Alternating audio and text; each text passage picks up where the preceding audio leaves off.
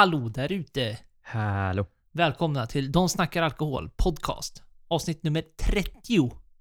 Fy Fan, det är så många. Det har gått 30 veckor sedan vi startade detta. Det känns det inte som. Nej, det har gått väldigt fort faktiskt. Kan man säga på ett klyschigt och kanske banalt sätt. Men så är det. Jaha. Hur är livet då? Du, du låter. Ja, jag fick någon liten nästäppa här och eh, snoret rann mitt eh, halva dagen. Eh, Så jag var lite snorig i morse, lite snorig igår kväll. Så sen gick jag och käkade lunch och sen efter det bara tokdog det. Ja, det är täppt. Det är täppt. Men det, det går då. Man ska inte klaga. Nu dricker ju lite medicin här. Ja, men det är ju det. Vi hade faktiskt vi hade en annan tanke idag på, på vad vi skulle dricka till detta avsnitt, men sen glömde jag. så, att, eh, så det blev inte av, men då blev det ju väldigt bra nu. Dels för att vi har en nyhet om Lafroy, som vi pratar om nu, men även för att det är ju gammalt sån här eh, medicin... Skrevs inte ens till och med ut som medicin en gång i tiden va? Jo, jag tror det. En det gång väl- i tiden va? Det är väl de som själva hade någon sån här superbra marknadsföring för flera år sedan. Där det Taste like bandages. Eller något sånt där. Att det var verkligen så här. De eh, höftade inte med att folk tyckte det smakade skit. De skrev ut vad folk tyckte. Det är kul ändå, för det, det har ju satt sig kvar på vad, vad man kallar för medicinsk smak. I och för sig, det, det är klart man hänvisar ibland till eh, hostmedicin och den typen av medicinella. Men eh, man hör ju ofta äldre reviews, ers, eller alltså äldre människor som kommer tillbaka från den tiden, som minns medicinalt som någonting som ja, men påminner om spritdrycker och hur, hur det drar sig. Sen har man ju de här klassiska Underberg. Jägermeister till och med var väl en sån där som skulle vara bra för. Vadå Underberg är ju magmedicin. Förstår inte det är. det något annat du får ut av det eller? Ja, kanske. Kanske marknadsföring där med. Jag vet inte. Kanske. För det är ju så jävla gott, eller hur? Ja, svingott. Det var ju min to-go skitlänge. Det var ju så här, ja men då blir man inte dålig i magen. Så jag tror jag drack en På riktigt innan. alltså. Ja, ja, jag drack en innan. Så att säkert i två eller tre års tid så, drack, så köpte jag bara sådana massa Underberg och så drack jag dem innan varje gång vi skulle dricka. Ja, då, kanske du, du som brukar säga att du blir mätt ibland när du dricker, framförallt när du dricker öl, vilket inte är konstigt. Det är ju mycket kalorier och det är ju ändå sädesslag och så vidare. Så kanske du ska ha med dig din beska droppar, som vi har kvar från, eh, från festivalen, för det, det var ju också en gammal skrock att man drack ju valmört Ört, vad heter det? Valört eller mört? Eller, det kan inte heta ört. Mört. Mört eller? Nej, det Mm, låter ju... Nej, det känns som att mört inte lindrar magont. Men då drack man ju beska droppar och andra beska saker valört för att det skulle täppa till, eller hjälpa till för att man hade så kallad matkoma. Eller paltkoma. Runt jul eller påsk och allt sånt där. Det har ju sin historia. Mycket medicin. Det pratade vi i och för sig också om för, för några avsnitt sedan. Just hela den här historien med att man trodde ju att alkohol var bra mot, mot sjukdomar och virus under ett väldigt långt tag. Som vi vet bättre idag. Nu glömde jag fråga, hur är det med dig? Du var så himla positiv när, du kom in här i lägenheten. Ja, det spöregnar som vanligt. Varje gång Ja. vi ska podda så spöregnar det. Mm. Och det är jag som sitter på transport.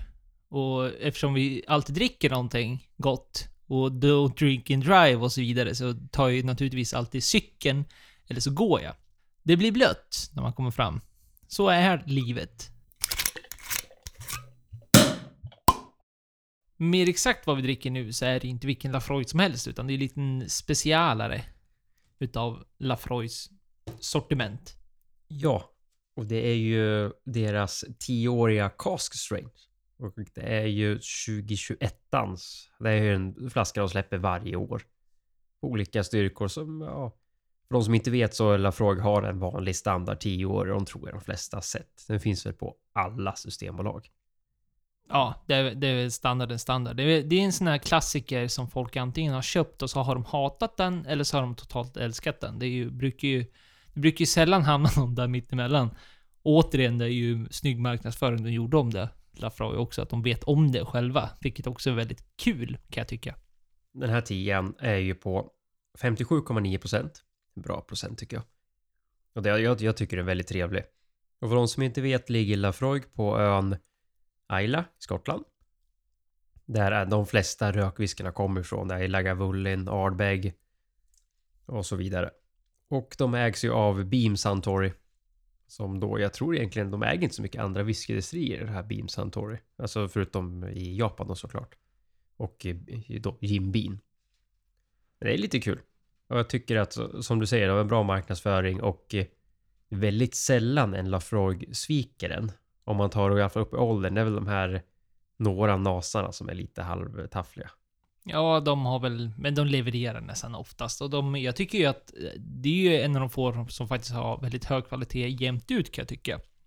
Alltså att även deras svindyra, jätteäldre 30-åringar och 27-åringar och allt vad de har är fantastiska. När man får den här gamla, väldigt speciell gammal Ayla rökig smak i deras whisky som är, ja men speciell och väldigt, väldigt god. Samtidigt som att jag tycker den här middle range, jag tycker deras 18-åriga som är utgått nu, tyvärr, är helt fantastisk. Och så är det även de här... De har dragit in nasarna Lauren som ska vara äldre whisky i, tycker jag också är helt fantastisk. Som ligger där runt kanske 1000 kronors snåret. Men samtidigt som deras väldigt, ja men billigare. Alltså kortkasken, tioåriga, Jag tycker de också håller väldigt hög kvalitet. Så det är... Det är ett väldigt speciellt destilli tycker jag som levererar oavsett om du lägger dig på någon form av budgetnivå eller om du lägger dig där någonstans mittemellan. Och även om du provar deras absoluta högklassiga. Det kan jag absolut hålla med om. Det är, det är ju en favorit hos mig. Och som sagt, jag har, jag har ju ett gäng Lafroig hemma och som du nämnde, den här 30-åringen, den är ju helt fantastisk. Det, det är ju, ja, bland i alla fall topp 5 i min gom. Men alla, alla de här yngre tycker jag levererar. Det är, det är någon vet jag som har druckit som har varit så här riktigt dålig, men då tror jag också trött fat. Alltså den gav ingenting, så det smakade nästan bara eh, sprit. Och det är lite tråkigt. Ja, för jag är jättemånga som har delade, alltså folk som säger att deras eh, PX-kask är deras nästan favorit. Jag hör, jag har många bekanta som i och för sig, ja men de är lite grova whisky-entusiaster. Men de gillar whisky som har Kortekosken som en personlig favorit.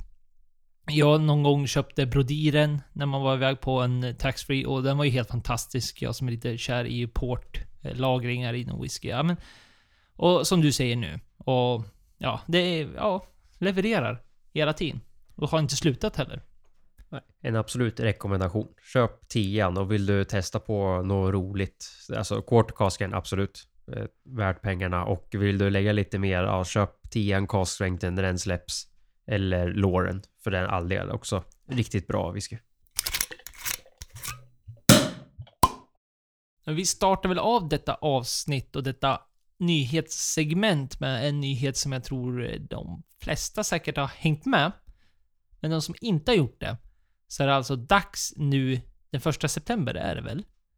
Ja, det stämmer.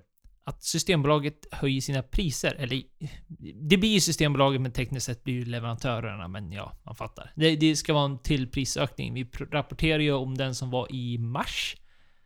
Eller Stämmer, ja. maj, eller ja. Jag tror det var mars. De har i alla fall två sådana här ökningar per, per år. Normalt sett. Så det här är inget konstigt överhuvudtaget. Men det är lite roligt att följa med i så grupper och sånt där. För det blir, det blir lite rabalder varenda gång. Trots att det är någonting som händer ständigt. I, inom alla branscher dessutom. Ja, lite så. Men det är ju svårt att missa alla prisökningar vart du än är. Jag vet inte om det är någonting som står still egentligen. Och prisökningen är ju... Det är ju en prisökning, men det är ju inte en jätte, jättestor prisökning. Det handlar ju egentligen om små kronor om inte den produkten man köper redan kostar mycket. Eh, det är ju 1,5 respektive 1,2 procent på vin och sprit. Och sen är det 0,8 på så här, cider och blanddryck och 0,4 på ölerna. Så att det är ju inga, det är inga 10 procent som vi rapporterade eh, här i Storbritannien för ett tag sedan. Nej, precis. Och det är ju... Så genomsnittet blir ungefär 1,2% säger man. Och det är ju någonting som är... Ja, men det, det är bra. Det är egentligen något positivt. Även om man kan tycka att prishöjningen är naturligtvis negativt med så som världsekonomin har sett ut och så vidare. Och våran svenska krona och allt vad det är, inflationer. Så räknar man ju med att det skulle bli högre. Så att det är ju till och med som de själva säger på Systembolaget som är ansvariga för sortimenten och leverantörer, kontanter och så vidare, att de är ju förvånade över att det var så här lågt. Och det är ju alltså sant med tanke på, alltså, om vi har rapporterat, om du lyssnar effektivt på podden så har vi pratat om att det har blivit dyrare för importörer Och det blir dyrare för destillerier och bryggerier. Att transportkostnader ökar och eh, eh, vad heter det? Tillverkningskostnader Ja. och, och allting. Alltså ända ner till eh, minsta atom. Allting har blivit dyrare längs hela vägen. Och då är det ju såklart att det måste öka priserna och då ökar ju de priser mot systemet och då måste ju Systembolaget också öka priserna. Såklart och eh, den lilla höjningen som faktiskt är, är ju på ett sätt positivt. Det är alltid tråkigt med prishöjningar. Det spelar väl ingen roll. Man är väl liksom så Svensson att man vill att allt ska vara precis som det alltid varit eller billigare. Men när det faktiskt går till, till något positivt ändå, det är ju för leverantörerna och det är bra det att de finns kvar. För att du höjer de inte priserna eller Systembolaget säger nej, vi godkänner inte prishöjningen, då kanske de går i graven som det är många som gör just nu. Och då bränner vi väl av nyheten direkt som vi hade på Lafroy som vi mm, pratade lite om där i början. Och det är att de kommer ändra förpackningarna på av deras flaskor. Samtliga standardutgåvor i alla fall.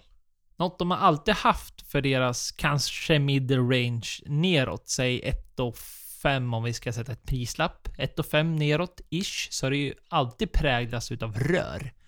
Av, ja men klassiska rör som jag tror de flesta kan visualisera sig. Det är ett, det är ett papprör med metalländar. Där det inte är mer än att flaskorna kommer i, mer eller mindre. Typ. Så. Stilrent. Väldigt enkla. Och de flesta är ju vita med lite grönt på och svart text. Medan de har ju några, det är typ två stycken va? Som är gröna. Med, med vit text på.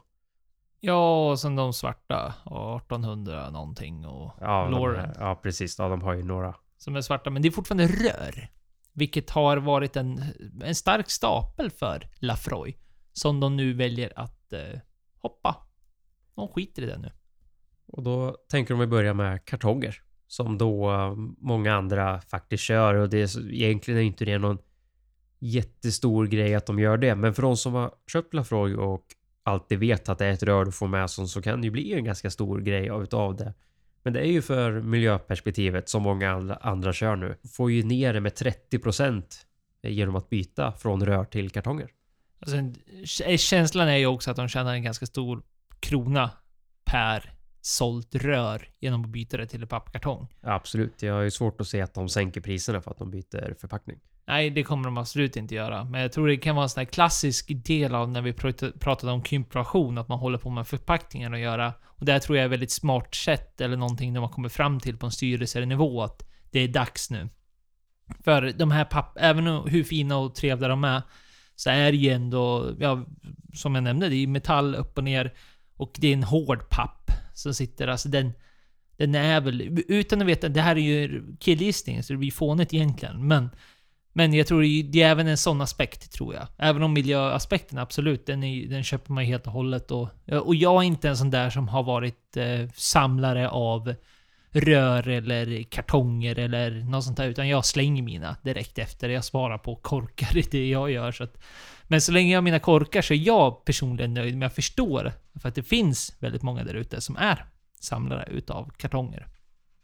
Absolut. Och då när du har den här serien. Som, de, som är lite, som har samlat genen och är såna här seriefixerade.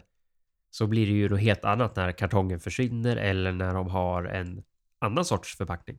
Med tanke på att typ alla deras serier, deras vanliga och deras eh, cask strength och deras CarGS serie som släpper en gång om året. Alla har ju rör och deras eh, taxfree.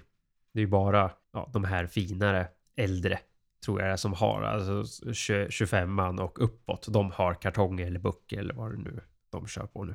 Precis, så att vi får väl se eh, när det här väl sätts in och när det väl börjar komma, rulliansen börjar komma ut på marknaden. Men är ni Lafroy fantaster där ute eller kartongfantaster eller någonting så ska jag nog inte ta och slänga den här. För så kanske jag kommer tänka nu också att jag kanske kommer köpa en och ha kvar den nu när jag vet att det kommer försvinna. Så att jag kan titta på den om 20 år och tänka att så där var det en gång i tiden. Och helvete vad folk dricker öl där ute. Igen. Igen. Kan det bero på VM? Kan det, kan det vara. Eller så kan det vara på grund av eh, hettan nere i Europa. för oss här så är det väl, är väl det är vad det är. Men eh, det vi pratar om är att Eurostat har kommit ut med nya färska siffror som visar att produktionen av öl är nästan lika som den var 2019 innan pandemin. Det har varit lite döår däremellan. Positiva siffror för ölälskare och öltillverkare där ute. Absolut. Att det, att det börjar gå tillbaks mer och mer till det normala. Med tanke på allt som har varit pandemier och så har det varit sämre tider och eh, folk håller i pengarna mer. Och att nu verkar det som att det börjar i alla fall komma tillbaks till det normala som det var innan pandemin och eh, det är ju bara positiva siffror. Och så har vi, finns det lite roliga så här, understats till detta då, och eh, som har lite med exporten och produktionen att göra. Och Tyskland, vilket man kanske hade chansat ändå, ganska högt upp, att de hade högst produktion, står för totalt 7,6 miljarder liter. Det är alltså 22% av hela EUs produktion som görs i Tyskland. Det märks att de är kungar. Oh ja. Och det märks ju tydligt med tanke på hur mycket öl det faktiskt finns i Tyskland. Eh, på tal om det också. Jämfört med en del andra länder. Verkligen, verkligen. Och kanske lite otippat ändå, är att efter det så är det Spanien. Vilket, ja, i och för sig om du ser allting till folkmängd och så vidare, så, men jag hade nog inte tänkt på det. Och nu får vi tänka på att eftersom det är Eurostat och eh, Brexit har hänt så är ju Storbritannien inte med här, så, så de hade väl naturligtvis legat där någonstans. Eh, och de kanske, borde ju nästan varit tvåa. Ja, tror nog det va. Tyskland vinner nog ändå. Ja, det gör de. Men det är ganska stor skillnad på, sen på Spanien som är 11%, sen Polen 11, Holland därefter.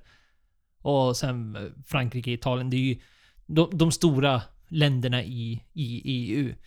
Men eh, Holland håller kvar exporten. Det är väl Heineken. Som om du inte missat vårat gräsklipparavsnitt som eh, kom ut i onsdags, så lyssna på det. Det dricker vi nämligen Heineken och pratar om det. Det är ju... Och det visar ju de här siffrorna. Det är ju mest exporterade ölen i, i Europa. Kommer från Holland och ja, mycket på grund av är ju naturligtvis på grund av Heineken. Och La Trappe kanske. Det skulle vara roligt att se de siffrorna. Hur mycket procent av exporten av öl från Holland som är Heineken. Ja, det är nog... Ja, det är... För jag kan inte ens komma på om... Alltså, för, för, förutom La Trappe då, som är stort, stort sånt där. Och då, men då är vi ändå ölfantaster lite utav. Men...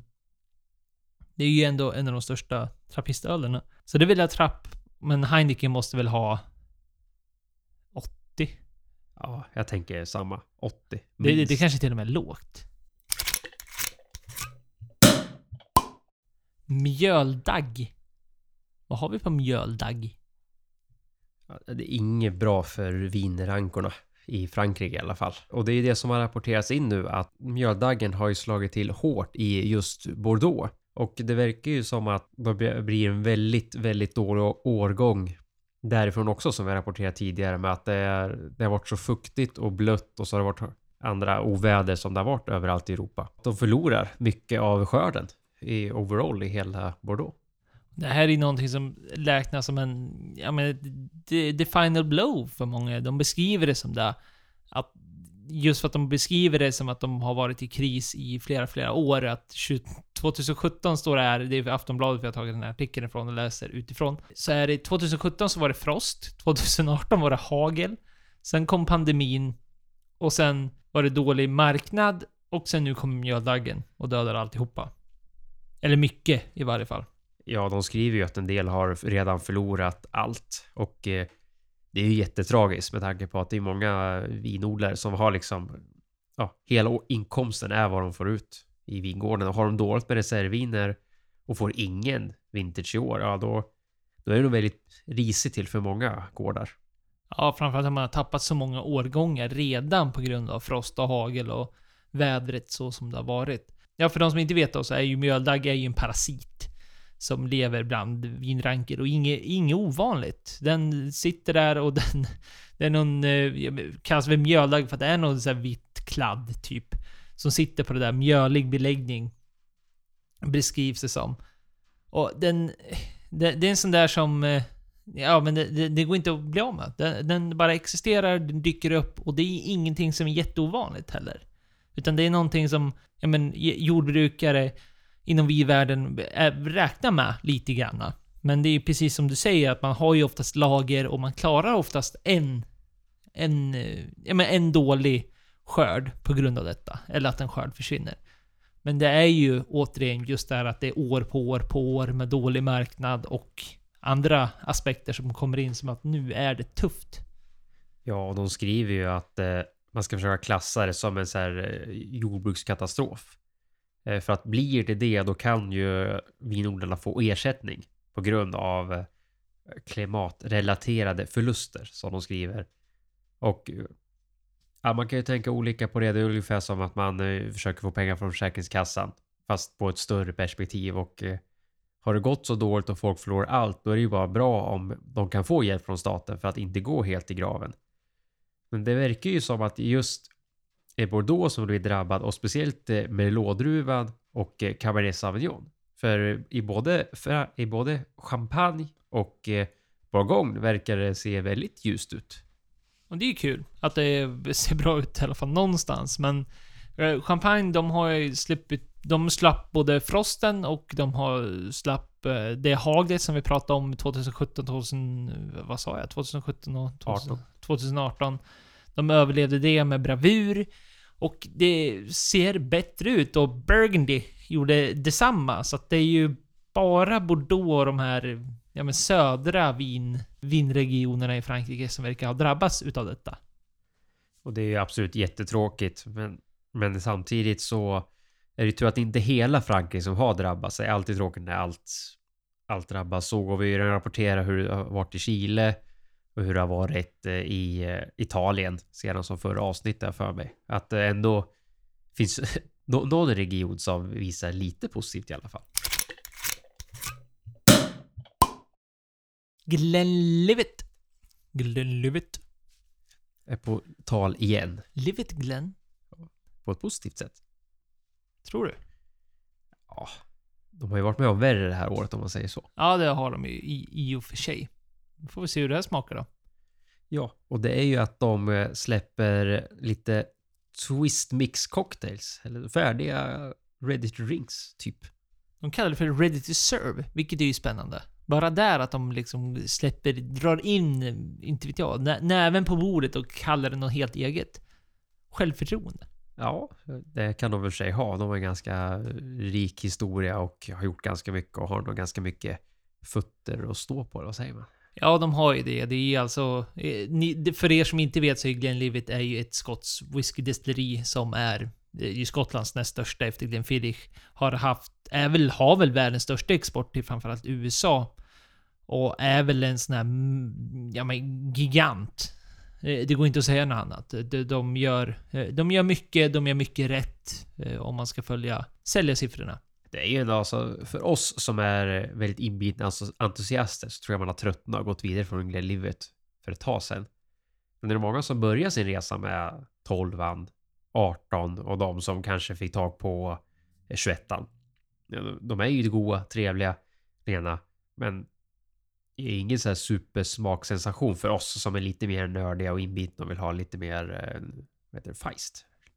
Nej, precis. Och de var väl en av de här första som slog igenom med... Och det, det vill jag också ha sagt, det är ju menar med, med exporten till USA, så alltså den största single malt scotchen som blev exporterad till USA. Och de slog in sig i den marknaden, precis som Glenfiddich blev stora med, med deras tunnvariationer och de började väldigt tidigt med single, single malts överhuvudtaget. Så satsade ju Glenlivet rätt på den amerikanska marknaden väldigt tidigt. Och har väl sen dess bara snöbollseffekten kommit och de är idag den giganten de är. Och nu fortsätter de med det. Det är väl sånt här som gör att de håller sig kvar på den fanan också, å andra sidan. Jo, men det tror jag också. Och eh, nu ska de försöka slå sig in på en helt eh, ny front med det här Ready to Serve. Och det är ändå, så jag tror inte att det är helt fel egentligen. Om man tänker på, det finns ju redan färdiga, vad är det, mojitos och Malibus och vad heter alla sådana färdiga drinkar finns ju. Men att de gör liksom två stycken whiskydrinkar som är färdiga. Och det är inte vilka som helst. De eh, drar igång med en Old Fashioned och en New Manhattan. Som är väl, är väl, ja, är de kanske mest ikoniska. där någonstans. Eh, Framförallt om man tänker då utifrån en cocktail och man tänker en amerikansk marknad, vilket det här är riktad till återigen. Ja, det tror jag absolut. Att eh, det är ju verkligen så. Och det är ju de, ja, de två största whiskydrinkarna kan man väl nästan säga. Att ha det här hemma, det skulle ju faktiskt vara väldigt kul att prova. Jag är lite nyfiken på hur det faktiskt smakar för att jag tycker en del av de här färdiga ready to drinks eh, drinkarna har ju varit riktigt yeah, smaklösa. Ja, jag, jag tror nog det här kommer flyga ganska bra faktiskt. Och mycket har väl det att göra. Dels att de satsar på eh, den amerikanska marknaden till, till att börja med. Jag kan inte riktigt hitta någonstans i den här artikeln som är Forbes Magazine, by the way. Att det, det ska komma till eh, resten av världen någon gång snart. Men eh, det är väl helt rätt, för det, det, är klart, i och med att de är en av de största exporterna i, inom Scotch whisky till USA, så blir det en igenkänningsfaktor av Guds nåde. Så att det är ju många konsumenter, redan existerande whiskykonsumenter, som kommer känna igen det här. Och då säkert köpa, dels kanske för skoj, eller för att man faktiskt har någon typ av respekt till det här, det här brandet.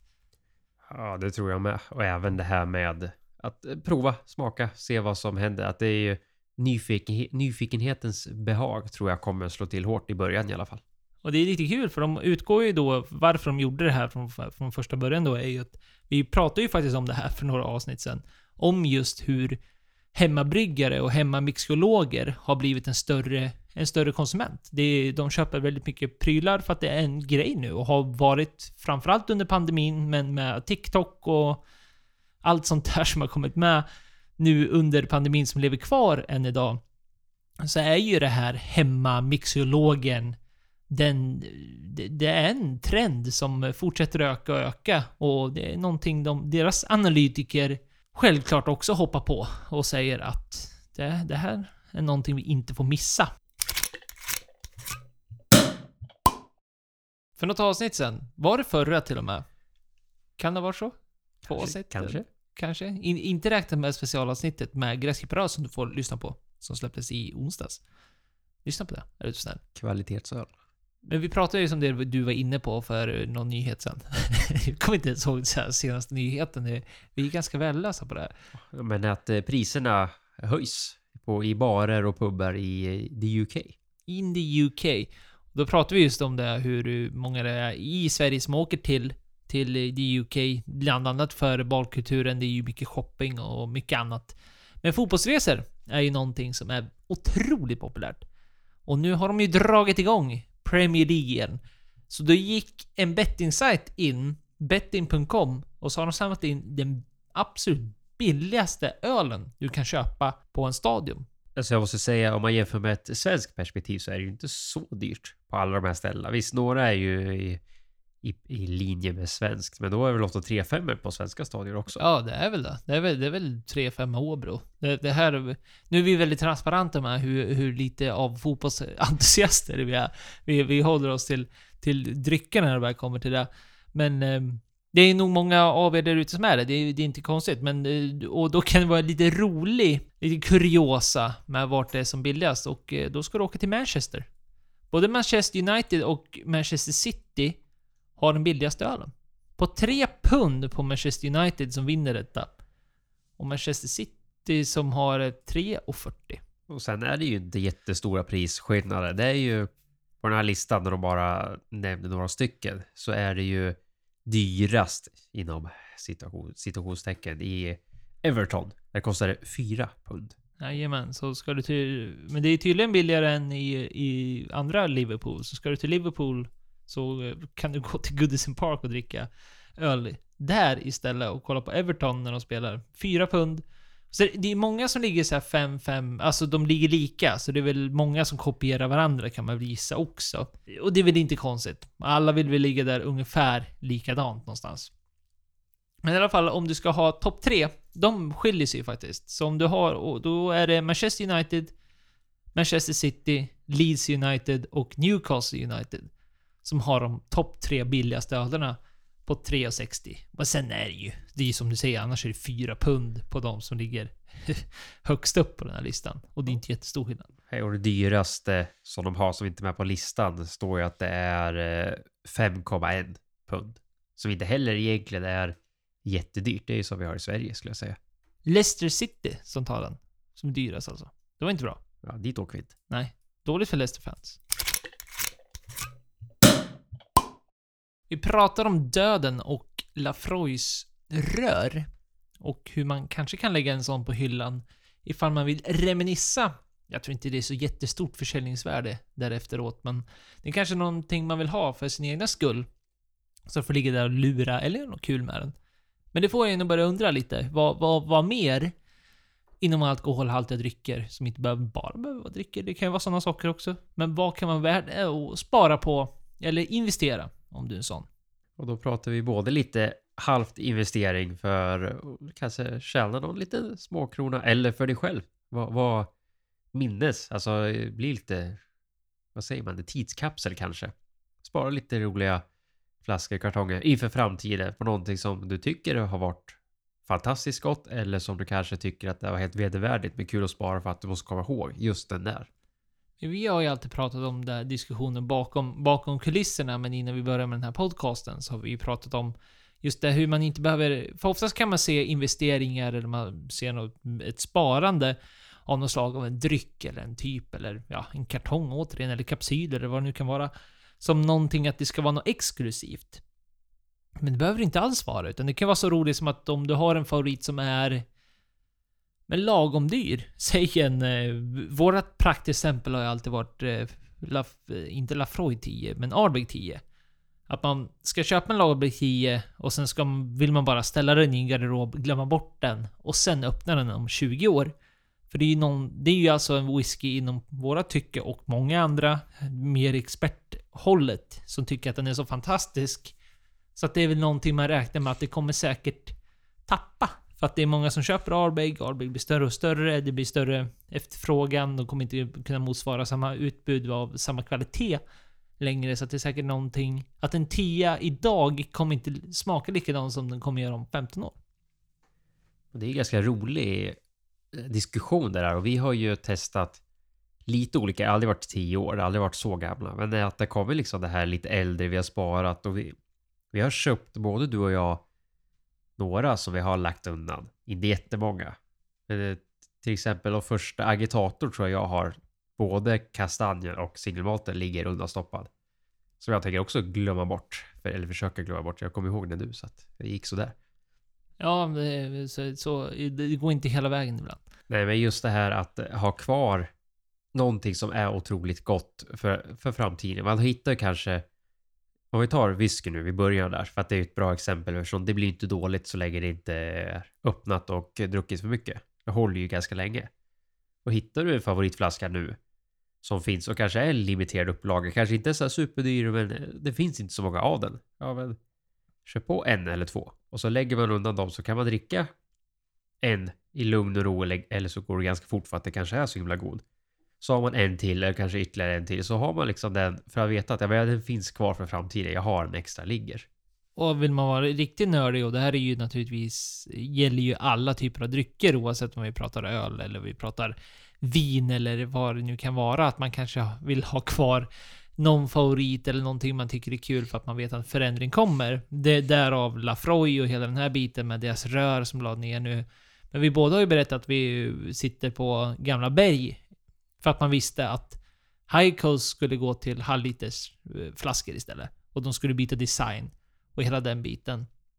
Och då, då var det inte alls med kvaliteten som vi pratade med typ Ardbeg och den, den typen av insikt eller den typen av faktor. Att man tänker på den, utan nu är det rent estetiskt bara att man vill ha kvar de gamla. Ja, lite så var det. Det är ju lite kul att då åkte ju jag, som var ledig den dagen, och runt och köpte upp allting i vårt lokala systembolag och även till en stad, grannstad och köpte ytterligare tre till tror jag. Så det var en lite rolig systembolagtresa om att plocka alla, men vi tycker ju Berg är en fantastisk bra whisky. Och vill ha kvar den gamla och sen är det även 70 så att det är större kartong. Så jag har ju två stycken oöppnade ligger och min öppnare är nog snart slut. Jag har inte riktigt koll, men jag tror att den börjar gå på sluttampen den i alla fall det händer ju att eh, destillerier eller bryggerier eller tar ner någonting. Alltså man, man slutar producera en viss typ. Och då, då vill man ju kanske sitta med den, eh, sin favorit. Jag menar, Lafroy, om vi fortsätter med Lafroy, Lafroy 18 pratade vi om tidigare i avsnittet. Som en sån. Som ersattes av eh, Lore istället.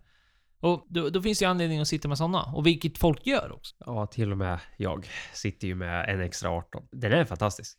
Alltså det, det är ju en av de bättre Lafroigserna så att det, det var ju så man gärna skulle egentligen vilja haft kanske fyra stycken som man lätt kan dricka upp två och sen spara två. Och det kan vara både för investering för ja, för framtiden eller investering för sig själv. Alltså jag, jag ser ingen anledning att sälja den. Den kommer sitta där tills jag druckit upp den vi har. och Den är ju också tror jag halvdrucken. Så nu också blir man inte snål på den. Är det ens favorit och det är en fantastisk och den finns inte kvar eller kommer inte komma tillbaka. Då är det ju det här att investera för framtiden för sig själv. Vet man att man tycker den är jättegod och vill ha kvar den så vet man att kanske om vi säger om fem år. Då blir man, ah, nu, nu vill jag köpa en sån här. Då kanske den kostar flera tusen och då vill man inte lägga de pengarna mot vad man kan lägga när den faktiskt eh, gick att köpa på Systembolaget. Alltså det kan vara saker som inte kan komma, ja, ju exakt den, att det inte kommer till Systembolaget.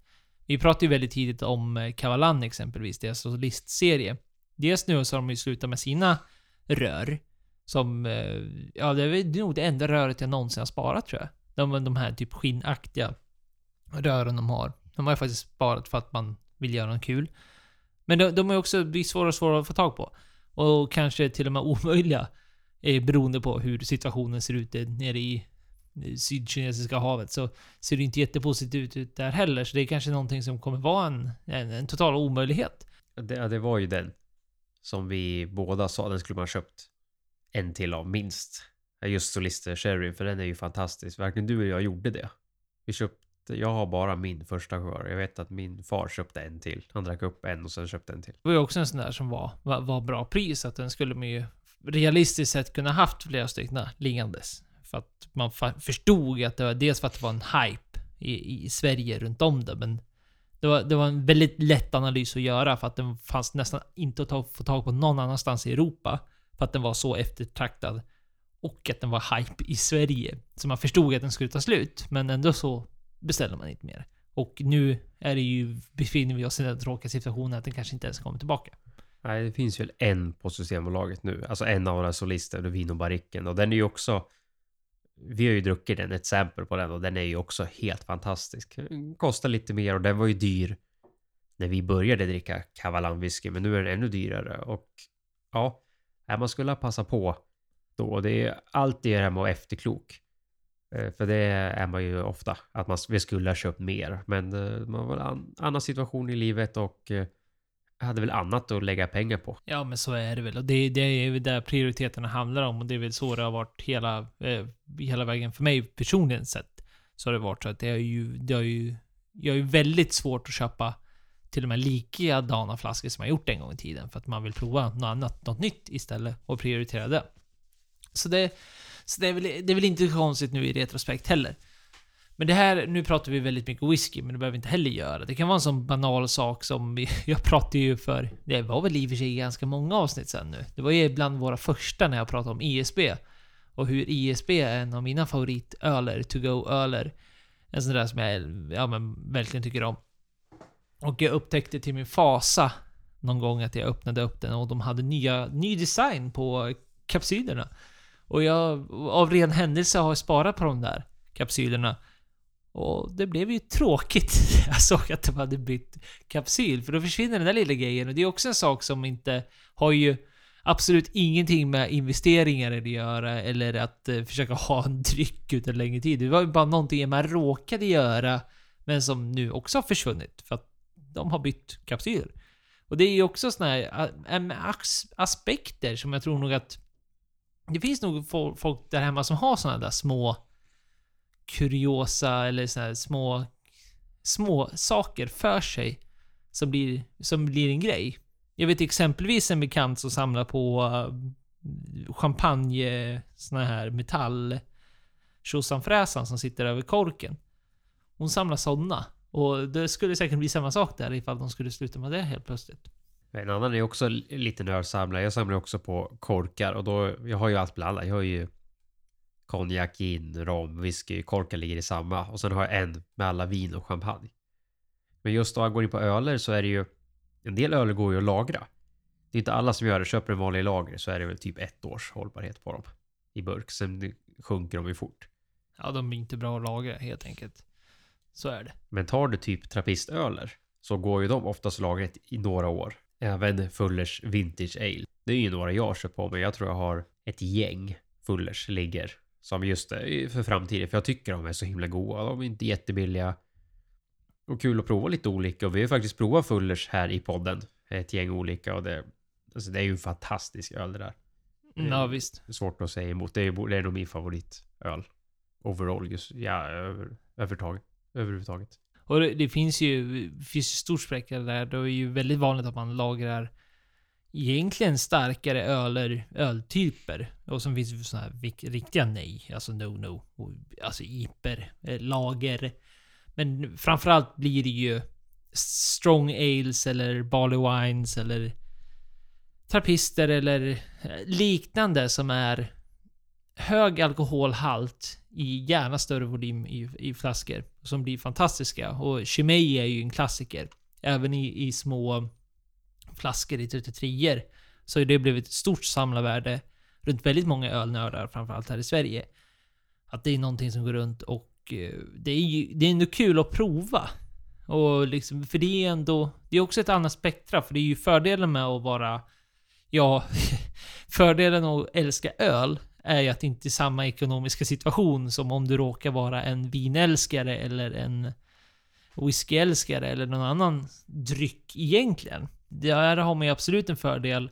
Och där i, och för sig så blir det inte alls samma finansiella lagringsperiod och investering som det då verkligen blir i exempelvis vin. Som är sånt som faktiskt blir bättre av lagring. Där pratar vi en investering för framtiden. Du kan köpa vin nu som inte är drickbara för som 5, 10, 15 år. Och då menar jag, ska du köpa det vinet då så kommer det kosta ganska mycket mer än vad det gör nu. Och där finns det ju olika sorter och olika kvaliteter, absolut. Men hittar man en favoritchampagne i vanlig, eh, jag säger, inte, eh, inte prestige, vanlig, deras eh, normala QV-champagne. Den är ju bra på att lagras typ två, tre år. Men hittar du någon favorit eller någon av deras vintagechampagne kan ju oftast lagras bättre. Tar du deras prestigechampagne och tar vi Dom Perignon kristall. Kostar mycket nu, ja. Men kan ligga i 20 år. Och visst, har, har du kapitalet att köpa ett gäng nu, köp nu, öppna sen i framtiden, spara upp till speciella tillfällen, än att behöva gå tillbaks och köpa de här årgångarna sen. När, liksom, när de priserna har ökat till eh, femdubbla kanske. Så faktiskt en rolig, eller jag läste, eh, ro, eh, det, är ju- det är ju sorgligt egentligen, men jag, jag garvade när jag läste det. För den som hade skrivit det skrev det ganska roligt, men det var en, det var en människa som hade köpt en Dom Perignon 1990 och låt den ha kvar nu i, i 30 år. Och kan öppna upp den där. Och det är en helt normal konsument, alltså ingen överdriven med för mycket pengar eller något sånt där. Utan han värnar ju verkligen om sin Dom Perignon 1990. Men eh, den råkade ju då vara helt förstörd. Han öppnade upp den. Han skulle, jag kommer inte ihåg vad han skulle fira, men det var, ja men han var ju helt förstörd. Och då hade han ju medgett själv att det var ju någonting han hade gjort under lagringsperioden som inte hade blivit så bra. Och Ja men det hade väl inte lyckats. Han hade inte skilt på själva, själva lagringshållningen eh, eller sånt där heller. Utan det var... Ja, det var av rent misstag så råkade det vara och han beskrev det ju som en av hans absolut största misstag han gjort i hela sitt liv. Var att låta ligga den där på i så länge. Och det är väl, det är väl ändå någonting som kan vara värt att nämna när man läser något sånt där. Att det liksom, man ska inte vara för för investering och för dumstid heller. Visst, om du bara är ute efter att sälja det. Det här är ju då en entusiast som vill dricka den också. Och det är ju väldigt stor skillnad jämfört mot om du håller kvar någon av finansiella intressen. Finansiella intressen, jag menar då skiter du i det. Då kommer ju värdet ökat och du kan sälja den där för, jag menar han hade ju kunnat sålt den där för hur mycket som helst. Ja, inte hur mycket som helst, men väldigt mycket pengar. Men som entusiast och du vill dricka upp den, så tänk på att inte ibland var inte för, för smart dum heller. Och håll på sakerna alldeles för länge. Alltså, och sen är det, har du viner, speciellt ja, champagne och eh, rödviner, är viner i överlag. Om du vet att du själv kommer köpa eller har till exempel som han en Dom Perignon från 1990. Eh, då investera i en vinkyl eller något liknande så att du får liksom den här absoluta bättre, bättre lagringshållningen. För annars säger de, lägg din mörk garderob, det klarar sig längre där, men det är ju inte ultimat om du ska spara i 10-20 år. Och vet du att du har en sån investeringshorisont, då är det väl bättre att investera i ett vinlagringsskåp eller en vinkyl och köp då inte det billigaste. Köp någon lite bättre så att du ändå får det är inte vibrationer och det är eh, skydd mot UV-ljus och allting. Och sen behöver du absolut inte köpa en för 300 flaskor utan om du vet att själv att jag kommer köpa några stycken och lägga undan. Jag har ju köpt ganska mycket vin på sista tiden och har ju det både i vinkällare och i vinkyl här hemma. Och det är ju några som ligger där som jag vet att jag kommer inte öppna på flera år. Jag försöker köpa två, tre, fyra om det går och budgeten säger ja för att kunna dricka någon nu och sen kunna spara för att dricka sen. Och jag säger det bara att när man väl liksom om fem år, då har man ett gäng färdiglagrade viner som man skulle liksom kunna börja öppna då. Det är, det är det jag tycker ska bli kul liksom. Då egentligen man kan längta framåt i tiden. Att då har man lite färdiga viner ligger lagrade. Det enklaste att ha, ha det här, det är väl det klassiska tipset att sätta ett mål med någonting. Alltså, Problemet med det för den här människan i det här fallet var ju precis som man kan tänka sig ifall man har någonting väldigt exklusivt och du har något väldigt som du ser fram emot, att du skjuter fram det hela tiden och du vågar aldrig ta steget. Och det blir ju svårare när vi pratar om champagner och sådana typer av drycker, lika, likväl som en öl att när du väl öppnar den så är det kört sen. Så att det, du har ju, du måste hitta det här tillfället där du kan verkligen omfamna tillfället för att våga öppna någonting. Framförallt när du ja, men är en normal människa och du dricker tusenlappar. Det är ju annorlunda med destillerad sprit där du faktiskt kan avnjuta väldigt mycket under väldigt långa perioder och väldigt många tillfällen. Så att du behöver inte ha det här perfekta. Men det är väl det som skrämmer folk för att öppna den här. Och det väl klassiska då är ju att bestämma att ja, men jag öppnar den här när jag gifter dig. Om du är en sån som tänker gifta dig. Och har bestämt dig att eh, det är någonting du vill göra i livet. Eller om du köper ett hus eller... Ja men hitta på någonting så du faktiskt gör det. Där tillfället inte behöver vara så storartat och så episkt att det, det blir så här och det slutar bara i total sorg. Ja, det kan jag hålla med om. Jag som är en typisk som köper på mig mycket Alltså, jag skulle inte säga ultra premium, men mycket lite finare. Alltså jag har ju ett gäng finare champagne. Och jag har ett gäng vintage champagne både från Moët och från eh, Paul Roger. Och sen har jag några billig salmon. Alltså, och så samma sak med whisky. Jag har ganska många finare whisky nu som är oöppnade. Och så köper man någon till och någon till. Sen blir, står man ju där och bara, när ska jag öppna den här då? Och det är då så sätt ett mål. Så frågan är ju, jag måste ju börja sätta lite mål, det vet jag ju själv. Så att jag öppnar dem. Alltså, så det kan ju vara investering. Helt plötsligt råkar man ha en flaska som man tokstiger. Ja, då är det svårt att öppna den för det. Just nu när eh, det ser ut som det gör. Att aktioner och sånt går ner, att det inte är jättemycket som går uppåt. Så jag gör det som en entusiast är det bara bra. För då kan jag ju öppna alla flaskor. Det är ju värre när man ser priserna stiger, stiger, stiger och så står man där bara, nu är den här flaskan värd fem gånger mer än vad jag betalar. Är det värt att öppna den då? Men äh, står den kvar på samma summa eller lite mer, då ser jag inget problem med att öppna upp flaskorna. För det, jag köper alla flaskor för att de ska öppnas. Ja, jag tycker att det är bra att sätta mål. Så att det är ett förslag till alla som köper att sätta ett mål, tydligt mål och sen gör det bara. Det man ska inte vänta för länge. Sätt på ett avsnitt varje fredag. Lyssna gott. Veckans släpp. Arriba! Äntligen. Bam, bam, bam. Jag börjar direkt.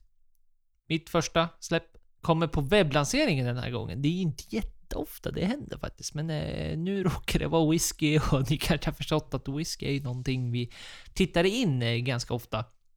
Och denna webblansering så släpper de Kikaren Heavily Peated Batch 8. 759 kronor. Det är en 70 den ligger på 58,4 kron kronor procent. Så det är ju, alltså det är ju otroligt. Vi har pratat om det här förut, jag nämner det kort, kort igen. Kilkerran från Cabletown. Otroligt destilleri. Som gör fantastiska saker hela tiden. Kan inte bli fel. Går in i mina smaklökar har du förstått vad jag gillar. Det här skitiga, det här råa, det här industriella. Ja men, det ofina. Det, det här är du går inte på balen med den här whiskyn i, i fickpluntan. Utan här går du ju till traktorrally eller någonting och dricker samtidigt. Det är den typen av whisky. Med fantastiskt pris får man ändå medge. Alltså 760 kronor för någonting på 58,4 procent. Det är, det, är, det är bra pris. Det går inte att säga något annat. Och det är otroligt hög kvalitet. Så jag slutar där. Samma släpp webblanseringar den 24 så släpps det en Springback 12-årig. Också från Campbelltown. Cask Strength på 54,1 för 879 kronor. Så att du får ju, det är lite dyrare men eh, är ju fortfarande äldre. Och eh, samma sak där Springback kändes det i. De som inte har koll så hållit på länge är väl egentligen bland de största inom nördkretsen på eh, inom whiskyvärlden. Äger även Longrow och Hazelburn och eh, även Kilkerran. Ja, du får ju sitta och spamma den där knappen kan jag ju berätta. Om du, om du är ute efter den. Det kanske du behöver i och för sig med Heavily Peter med. Nu när jag väl tänker efter. Det kommer, gå, det kommer gå undan, om vi säger så då. Ja. Detta släpp.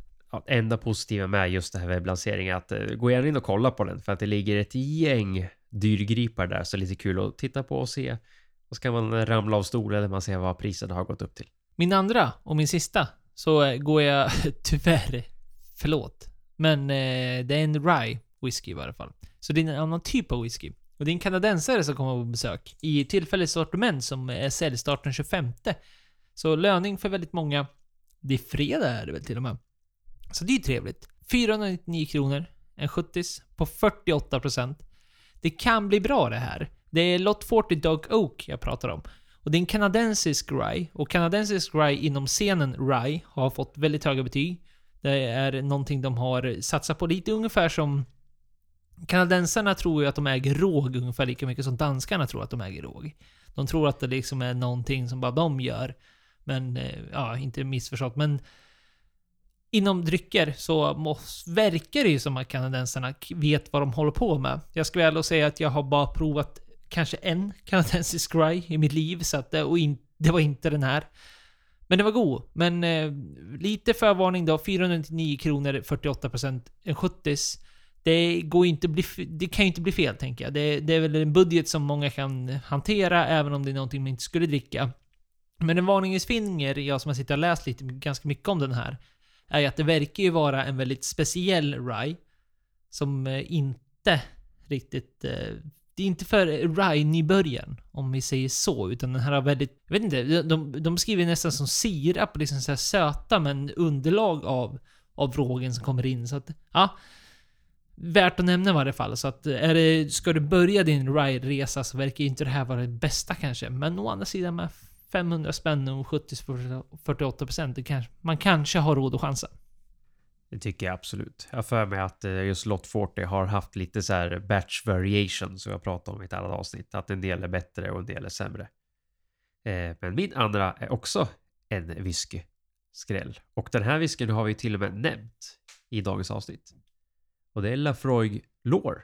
Släpps nu här igen och det är på tillfälligt sortiment den 25 åttonde. 48% kommer kosta 999 kronor. Så visst, dyraste vi har idag, men ingen gick över tusenlappen. Så det är ju bra av oss. Ibland är vi duktiga. Och eh, vi har ju pratat om det här ganska mycket, att det här är den som ersatte 18-åringen.